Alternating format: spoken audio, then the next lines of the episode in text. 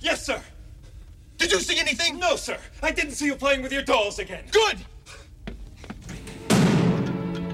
Toyland, Toyland, little girl and boyland, while you dwell within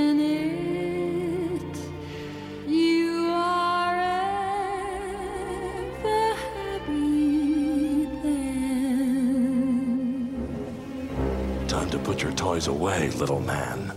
I can't. You see, I need the money to buy more toys. I love toys. They can play songs. They can dance. They can even eat money. Oh boy, can they eat money. All my money. Childhood's joy.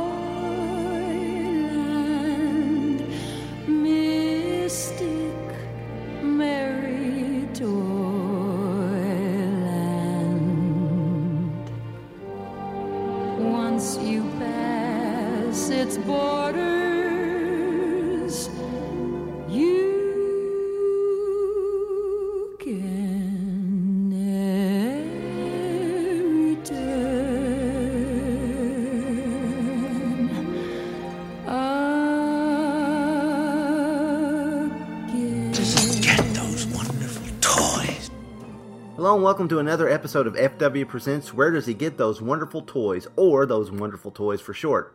I'm your host, Chris Franklin, and man, it's been a while since I've done one of these.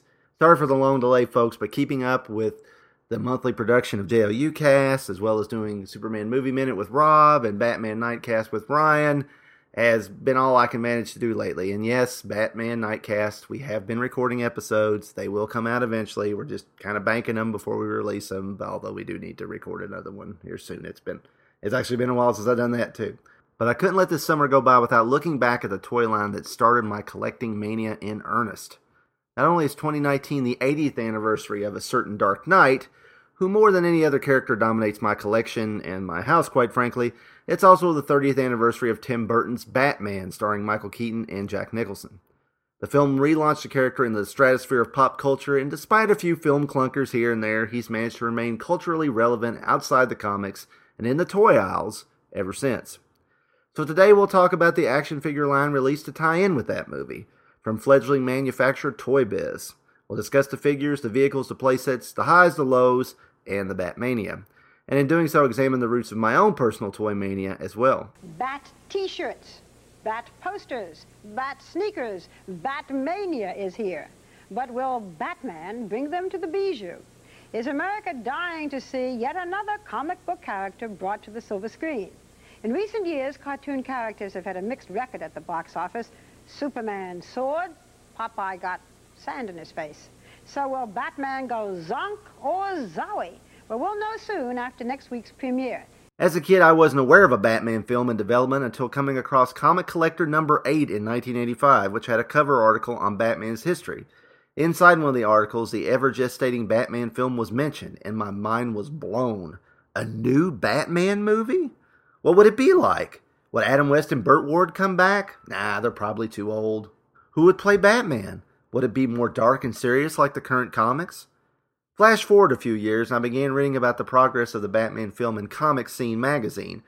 Batman was on the short list of those films which now seem to be reaching a point of reality. Tim Burton, who I knew from Pee-wee's Big Adventure, had signed on to direct, for instance. Another outlet for my Bat movie information was Entertainment Tonight, the nightly showbiz rag that covered all the goings-on in Hollywood and showcased Mary Hart's heavily insured legs.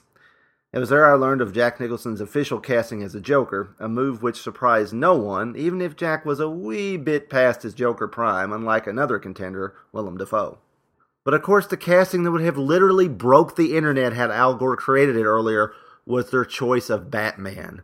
None other than Johnny Dangerously, Mr. Mom, and Beetlejuice himself, Michael Keaton. Legions of fans gnashed their teeth and screamed in anger at the thoughts of the supposedly dark and serious take of Batman instantly going down the tubes. Some of us had heard the rumors that the movie was almost made by Ivan Reitman with Bill Murray as Batman and Eddie Murphy as Robin. We dodged that bullet. Now this? Being the optimistic, positive guy I was, and still am, relatively, I tried to see the bright side of this. I was only 13 when I heard this news, so I wasn't really sure how Keaton could pull it off, but I genuinely liked him as a performer, so at least there was that. And now we're going through this all over again with Robert Pattinson. Then the trailer hit, and this thing hit early for the late 80s. I think it dropped in late 1988, maybe very early 89. Someone at Warner Brothers decided to get out in front of the casting controversy and shut the fanboys up quickly. I remember first seeing it in its entirety on MTV, which didn't happen very often either, and then on Entertainment Tonight. The trailer seemed very dark and ominous, and the air of mystery around the proceedings evoked the early Bob Kane, Bill Finger comics. Keaton's costume had the long ears and cape, which he seemed to be working really well. The all-black costume was a bit of a shocker, but I couldn't deny it looked good, and probably better than going with the blue and gray. The Batmobile was an impressive beast, an original design that didn't really call back to any particular version, but it felt right. And I could tell it would be a star unto itself, just like the 60s version was. And with that successful trailer, the murmur of doubts became gasps of awe and anticipation. It seemed the whole world was desperately waiting for the film's June 23rd, 1989 arrival. And so, the merchandise began to trickle in. A lot of the earliest merchandise was not specific to the film at all, but rather featured the comic style guide art originated in 1982 by Jose Luis Garcia Lopez, praise be his name, and Dick Giordano. Robin and the other villains were featured prominently on rack toys, puzzles, buttons, posters, and a few t-shirts here and there, despite not being in the film. But the most ubiquitous piece of merchandise was inspired by Batman's new Black is the New Gray look, that infamous black t-shirt with the yellow oval bat symbol. In the spring leading up to the film's arrival, the shirt and different variations of it were everywhere, and if other merch didn't use the style guide art, more than likely they were just casting everything in black and slapping the logo on it. Merchandisers were going straight to the source and branding just like Bruce Wayne, with little to no flourishments or text beyond that instantly iconic symbol. The news media got wind of the craze, and soon Entertainment Tonight and even CNN were running features on the impending film's release and the capitalistic hype around it. It was on CNN that I first saw a glimpse of the toys that were to come. A representative of a company called Toy Biz was sitting in front of a display of Batman toys, which were too small to really recognize as more than just blobs. I do recall a large cutout of a JLGL PBHN Batman head, again pointing toward the haste with which all this was coming together. Who the heck was Toy Biz? What happened to Kenner? I had assumed they would pick up with the DC license again. Maybe even revive the Superpowers line? After all, it had only been 3 years, and the Superpowers name was still showing up occasionally on random merchandise here and there. But that makes me realize I need to backtrack a bit. Where was I as a fan and a toy collector when all this was going on? Well, it turns out I was a collector in wait of a collection. In late 1987, I turned 13 years old, and I decided the time had come to put my toys away. I sold off most of my Transformers and G.I. Joes, big mistake, boxed up my Mask and Masters of the Universe collections, the latter of which I hadn't played with in a while, and set up my Superpowers and Secret War figures and accessories in my room, along with the other remnants of super merch that survived my childhood like Migos and like. I didn't box those up because I had decided to become a collector. Inspired by articles and ads I saw in magazines like Comic Buyer's Guide and Model and Toy Collector, I realized I could stay connected to my beloved playthings without feeling self-conscious about playing with them. Unfortunately, I picked one of the worst times in the history of modern comics and media to do so. Not since the end of Batmania 1.0 in 1968 had there been so few comic-related toys on the shelf. 1987 and 88 were true wilderness years for the hobby. Unless you were into Teenage Mutant Ninja Turtles, which I kind of was, but not enough to really collect the toys much, then you were SOL. But that Batman movie was the light, or bat signal, at the end of the tunnel. I just knew there would be toys, and sure enough, product came trickling in, before the movie even. Rack toy giant Henry Gordy International began slapping Batman stickers on many of their items, and packaging them on white cards festooned with that lovely JLGL artwork. I remember finding these at my local grocery store in early 89, months before the movie was due to hit. These were just some of the items found in the pages of my hotline for Batman merchandise. the American Entertainment catalog. At least I remember it being American Entertainment. Maybe it was some other similar entity, but I believe it was the company who would soon become famous for those hot ads and comics pushing the latest events that were sure to be like buying stock in Google or something. You know, pure investment material. And it was usually the X-Men. The catalog I ordered from had tons of Batman merchandise listed, and I bought a lot of it sight unseen since there was a limited amount of pictures. I would have an instant collection when this stuff came in. I was so excited, and I had lots of fun money and no dependents because I mowed yards and things. But I'm getting off track. I also ordered the Toy Biz Batman movie figures, which didn't come in. At least not at first, and not until way after the movie came out. I'm not sure why. I ordered all three figures, Batman, Joker, and Bob the Goon. What was that? The images were drawings of the figures, and Bob looked more like Alfred with long hair than anything else. I assumed he was Joker's, well, goon, but I had no clue why he rated an action figure. Still kind of don't. Batman's battle against crime never ends, and now you can bring the action home. Batman, ha-ha, you missed. Yeah, but I only missed once. You can't escape Joker. Just watch if you can. You won't be alone for long. And in the Batcave. No criminal can hide from Batman. Batman, gotta run to jail. Each item sold separately from Toy Biz. I would next find evidence of the impending arrival of the Toy Biz figures in a rather surprising place. My mom pointed them out to me from a sales circular we received from Family Dollar? Yes, Family Dollar, that cheapo store that rarely had anything but knockoffs, advertised having the new Batman movie figures. I begged my mom to take me down there, and of course she did, because she was awesome. That's where I first laid my eyes on the gold lame dotted packaging that Toy Biz made a meal out of. There was the black and gold Batman movie logo up top, and over to the left of the bubble, an image of the characters in comic art style, but painted to give them more depth. And encased on the rather large card was the figure itself. Batman, Joker, and yep, there he was, Bob the Joker's goon. Finding these at Family Dollar was rather fitting. They looked as if they belonged there. One needed to look no further than the card back to see that these figures were a serious step backward for the characters in plastic form, because the Superpowers versions of Batman and the Joker were on the back of the cards. Yes, Toy Biz had used painted up Superpowers figures for their photo shoots, apparently. Batman was painted all in black, but lacked the detail of Keaton's armored costume. Joker just had his colors swapped to make him look a tad more in line with Nicholson's costumes. And Bob the Goon, well, he looked like a cheap action figure, as he was meant to be. I won't lie and say I wasn't disappointed. Even though I was chomping at the bit for superhero figures to collect, these weren't the toys I was looking for. But they were all I had, and I bought them anyway.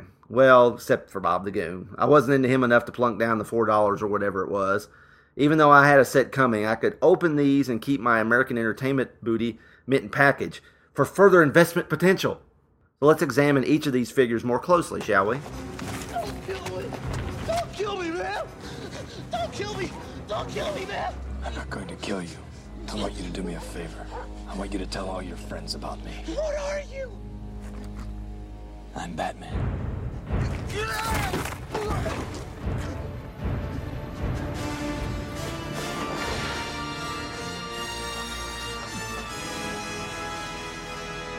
Okay, which Batman do you want to talk about first? Because Toy Biz went through a lot of variations on the now darker Knight.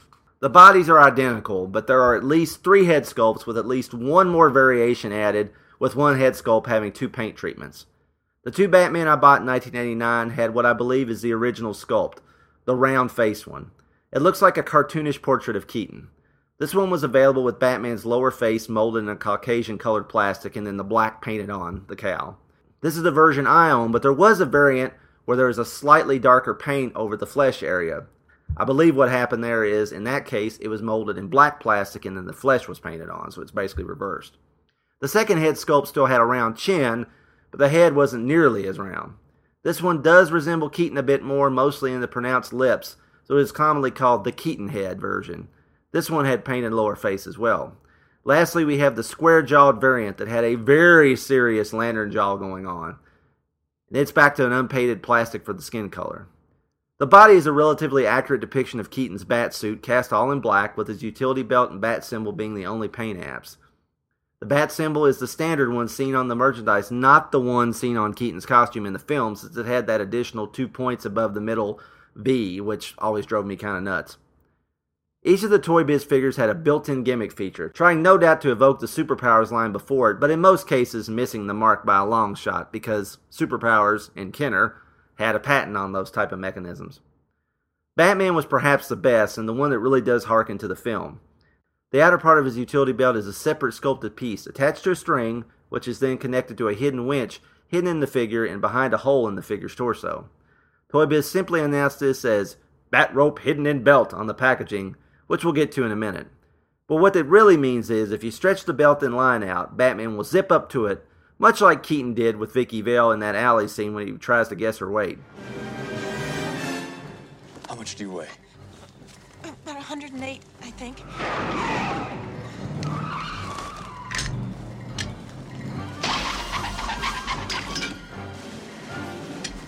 Hold on.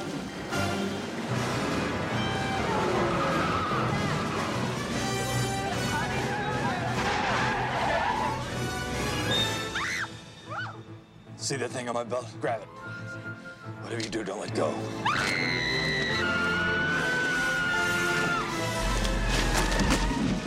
Batman comes with a movie-accurate batarang that you can clip onto the end of the line. It's a bit larger scale-wise than it should be, but it still looks pretty nice. Even larger is his grapple gun, which somewhat looks like the movie prop, but the enormous size of it makes it look like a hairdryer. Batman's cape was the same thin type of material and plastic band that Kenner used on their Superpowers line and would continue to use on future Batman figures when they got the license back. More on that at the end. The package for Batman pictures an illustration of a very broad-shouldered Batman throwing his attached batarang from his belt. In fact, his belt looks like a batarang, so they kind of cheated on how the toy looks. This Batman also looks like the comic version, just recolored in all black. I'm not sure, but I've long suspected Carmine Infantino handled at least the pencils on these card designs, as he clearly did on the corresponding DC Superheroes line.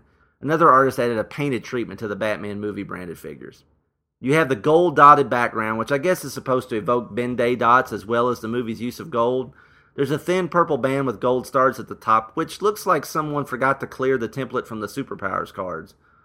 The movie Batman logo is large up top, and you get a movie poster symbol with Batman's name over the bubble to show which character you're getting. On the back, the out-of-place purple banner repeats, then we get a product shot of the figure, except it's not the actual figure. It's that repainted Superpowers Batman again, on a makeshift rooftop with a water tower silhouetted in the background. Below this is a clippable file card, again like Superpowers and G.I. Joe, Real American Hero, showing the front page of the Gotham Globe, a picture of the Cape Crusader line art version of the art on the front, and a headline that reads, "Batman Defends Gotham Streets Against Crime." Off to the left, you see vignettes advertising the entire line of figures, vehicles, and playsets. Jack, listen. Maybe we can cut a deal. Jack? Jack is dead, my friend. You can call me Joker. And as you can see, I'm a lot happier.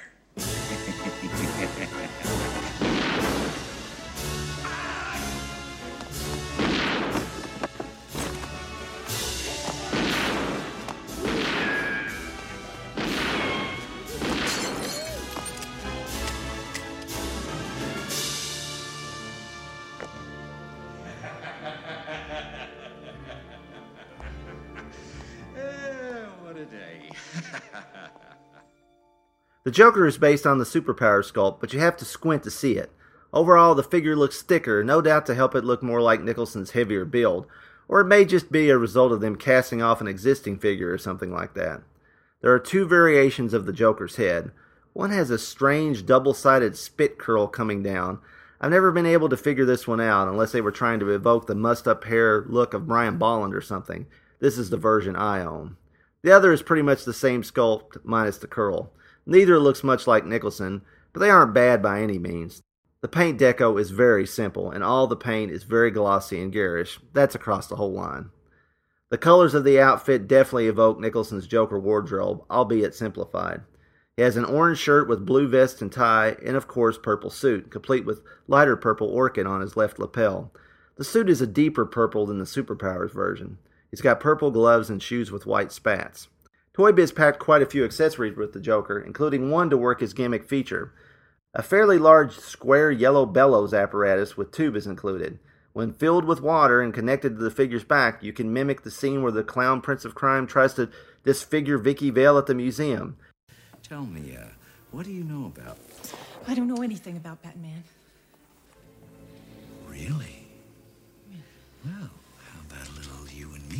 Hmm? You're insane. I thought I was a Pisces. Come on, let's make up. Have a little whiff of my posy.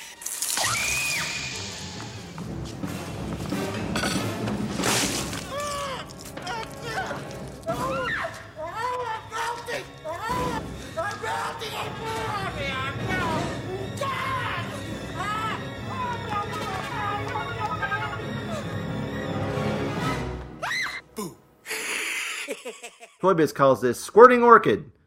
Shoots water is in tiny print below the exclamation, as if to assure parents their kids' new toy won't melt the family's pet cat or something. He also comes with a very generic cane, basically a black pole with a tiny end you can put in his right fist, and a nice, if somewhat out-of-scale, purple fedora. The fit on the head isn't great due to the figure's hair sculpt, but it's still a nice inclusion. Joker's packaging mimics Batman except in the actual character details. The image of the Joker on the card front is the nicest of the lot. I'm assuming this is Infantino again, but whoever painted it made the Harlequin of Hate look truly demented, with wild hair and a gleeful, evil look in his eyes. The orchid appears to be spraying gas instead of liquid, and his pants have the alternating blue-purple stripes to mimic a pair of checkered pants Nicholson wore on screen. On the card back, we have the Superpowers Joker subbing in for the actual figure again. It looks like someone at Toy Biz shaved off the wings of the Superpowers Joker's hair, though.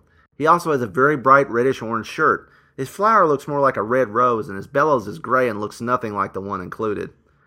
The clip-out card again depicts another issue of the Gotham Globe with a line art portrait of the crime clown and the headline, "The Joker Terrorizes Gotham City," which I have to guess is the utility headline of every paper in town. So much to do and so little time. The photos. Who is that loss? It's Knox. Bad tie. No style. Stop the press. Who is that? That's Vicky Vale. She's the photographer who's working with Knox. That girl has style. Jesus Marimba. A lovely beast like that running around could put steam in a man's strides. She's dating some guy named Wayne. She's about to trade up. Hard to stay inside the lines. I'm about to get a new girl, Bobby. I'm of a mind to make some mookie. Phone book? Yes, sir. Ah, Bob the Goon. We didn't get Bruce Wayne. We didn't get Alfred. We didn't even get Commissioner Jim Gordon. No, we got Bob the Goon. Bob is one ugly figure. I'm not saying Tracy Walter is traditionally handsome, but the figure of Bob looks subhuman. His puffy-eyed, bearded face, bald pate with a long, unbrushed hair, and a lack of expression makes him look like Shakespeare after a month-long bender. Bob appears to have no ears. Maybe they are under his hair, but it's kind of disturbing how inhuman this guy looks. The Joker looks more normal, honestly. Bob's body is cast all in black. The only color we get is his fingers coming through his black gloves and the Joker gang symbol he wears on his left breast pocket. The Joker face is straight from the 70s Joker comic logo in the DC Style Guide, by the way. Bob comes with a large automatic pistol, which is out of scale, and a knife. Bob seems like a scary guy. He also comes with a black version of the Joker's hat. It does fit his head a bit better, since he has no hair on top of his deformed head. With his hat on, Bob's appearance goes from horrifyingly bad to decent for a bootleg looking. Bob's action feature is button-activated power kick, because Bob was known to kick the crap out of Batman in the film. Wait a minute. Why didn't Bob come with a camera from when he was spying on Vicky Vale? Or a portfolio of photos? I guess that's not as exciting. Bob's packaging is more of the same. You can definitely tell Infantino was the artist. You can kind of see Tracy Walter in there, although it honestly looks more like Bobcat Goldthwait happily stomping on a roach, because that's what it seems Bob is doing. He's lifting his left leg. We are looking at it through forced perspective. It's not a bad image. It's not as out of whack as Batman's huge right arm and shoulder. The package back is again similar to Batman and Joker's, but since they didn't have a Kenner figure to mock up, this is all Toy Biz here. He seems to be trying out for a chorus line with his right leg lifted up, which proves the package art on the front wrong too. His Gotham Globe file card reads, "Bob the Goon revealed as Joker's henchman," but the article itself is more revealing. In it we learn that Bob's real name is Robert Capistrano, and he has a reputation as a cutthroat street fighter, sneak thief, and ace marksman. Now Bob sounds a lot more impressive than I thought. I bet Toy Biz made all that up. Get the car. Which one.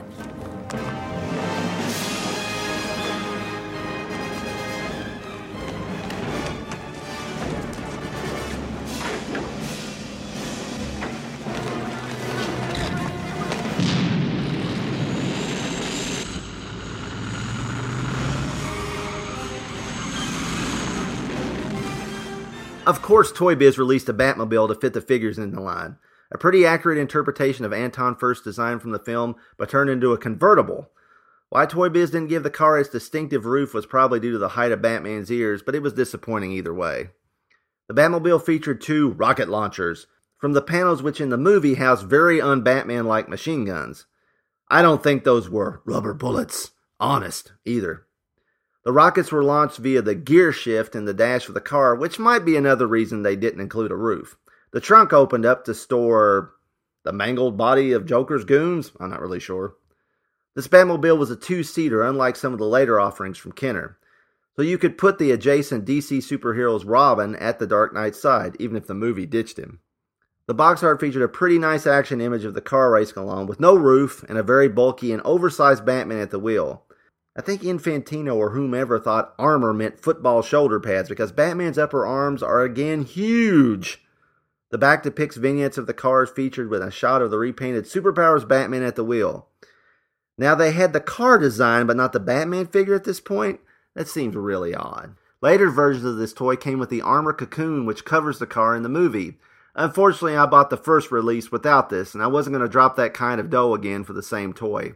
I've always kind of regretted it, though. One of these days, maybe I need to pick it up. Those are my balloons.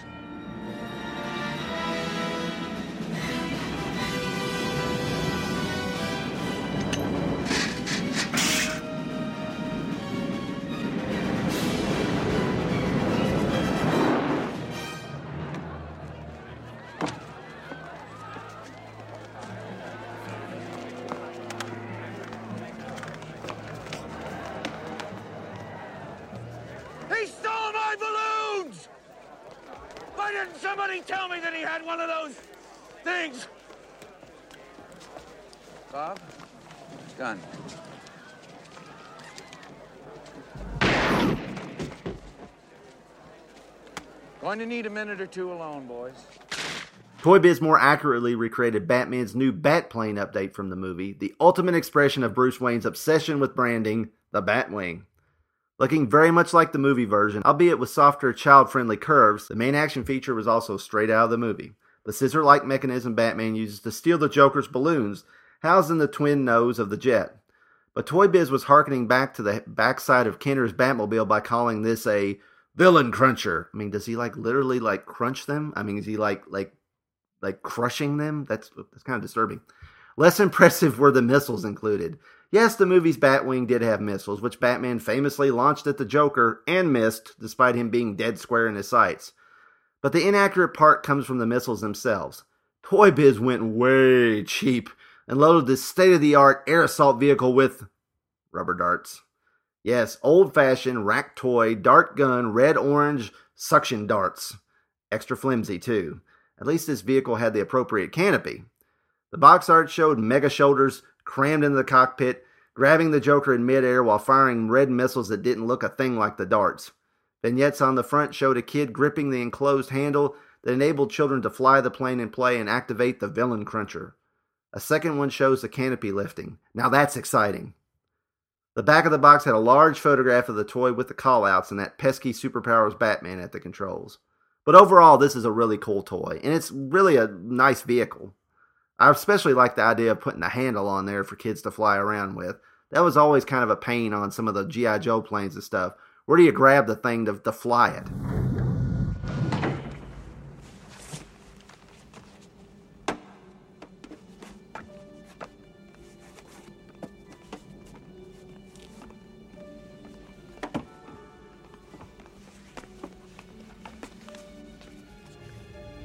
Be careful.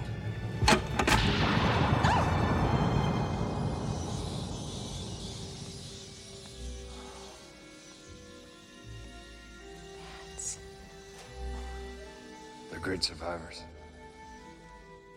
One of the most anticipated items in the line for me was the Bat Cave. I hadn't owned a Bat Cave since I got Migos 8-inch scale one for Christmas in the late 70s. I had missed out on the Pocket Superheroes Bat Cave, and Superpowers sadly never released one.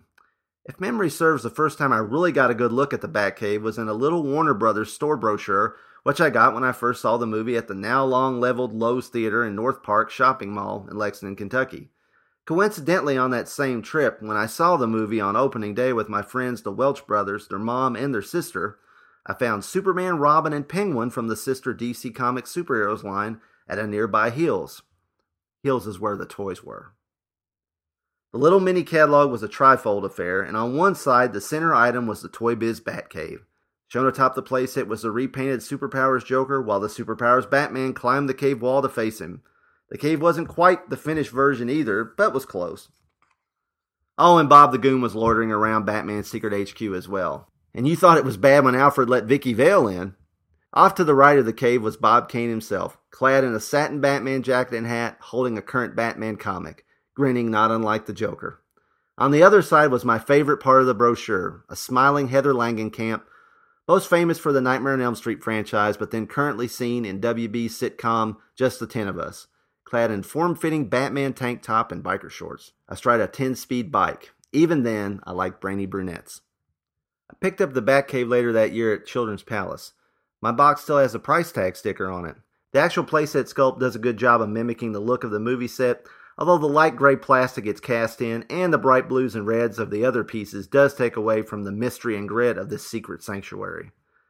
Toy Biz boasts on the box that the playset features 5 action-packed movie scenes, and describes it as a master playset with rotating computer monitor. That computer monitor ended up being a pain for me.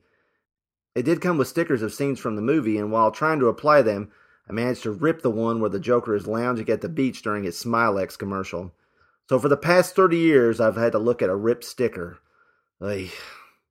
Also on the front of the Batcave is a bottomless pit with a winch and a harness to either lower figures or rescue them from the pit, depending on how sadistic you were. There were also clips on the bar, allowing you to hang your Batman figure over the pit by his feet, just like a bat, to mimic how Bruce Wayne sleeps in the movie.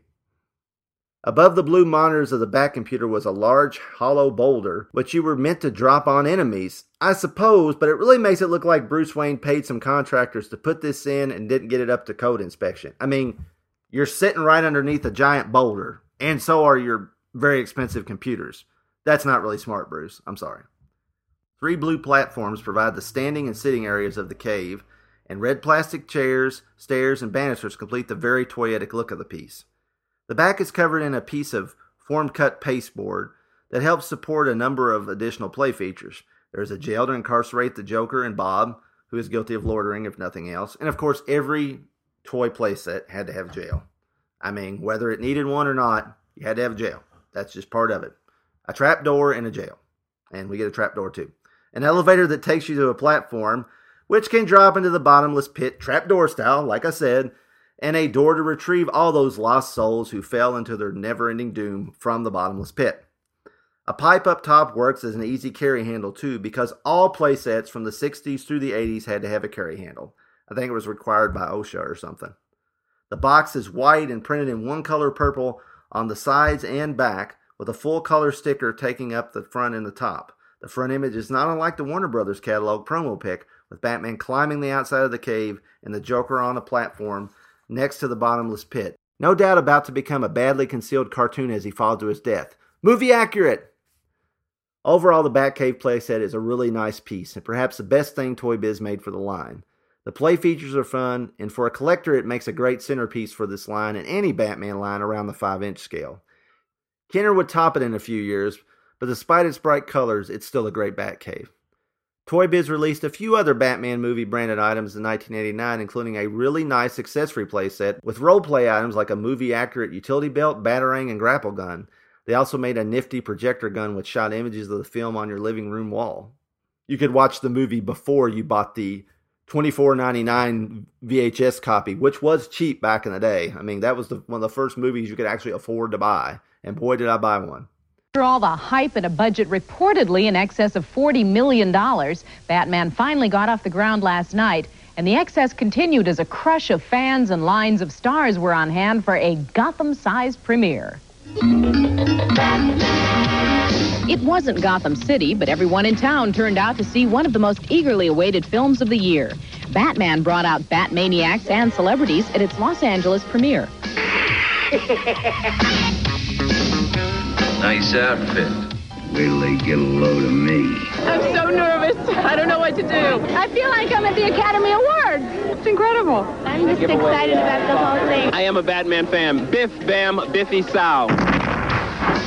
Star Michael Keaton wasn't talking as he walked in. Neither was Jack Nicholson, who arrived after the film had started. But their performances as Batman and the Joker got rave reviews afterwards, especially from those fans lucky enough to get one of the free 1,000 seats at the premiere.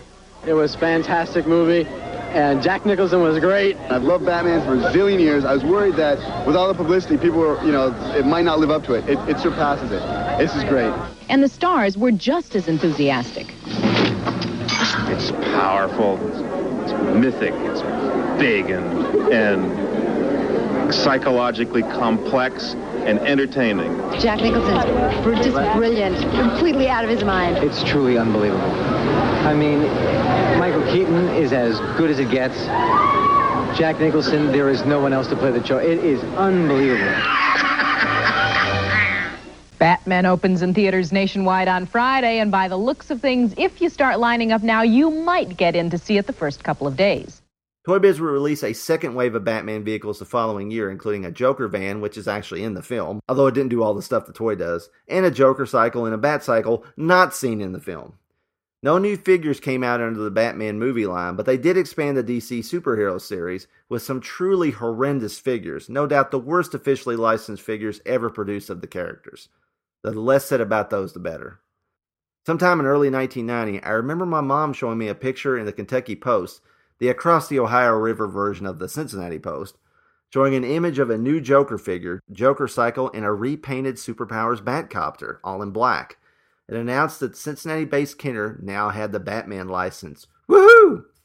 Kenner's Dark Knight Collection line would build on the movie, actually using the Superpowers Joker body with a new head for its first Clown Prince of Crime, and yes, the Superpowers Batcopter in basic black.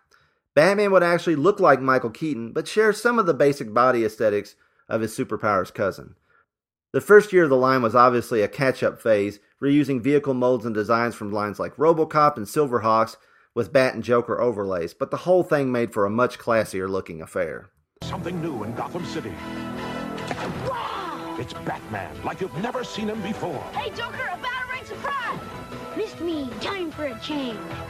That disguise won't work, Joker. No, try this! So long, Batman! That's it, wings out. Fire! You've got great new weapons, Batman, but I don't run out of tricks.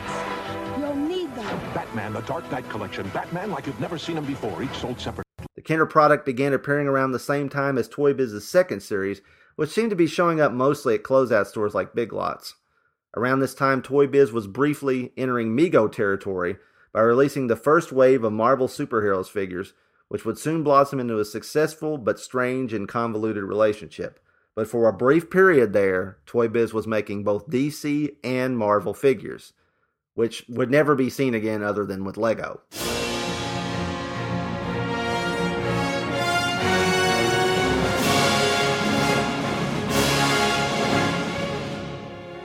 So I think that'll about cover the 1989 Batman movie line.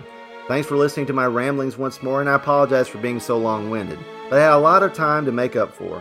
Hopefully I can return to the toy chest sooner than later, but please keep listening to all the fine shows on the Fire & Water Podcast Network.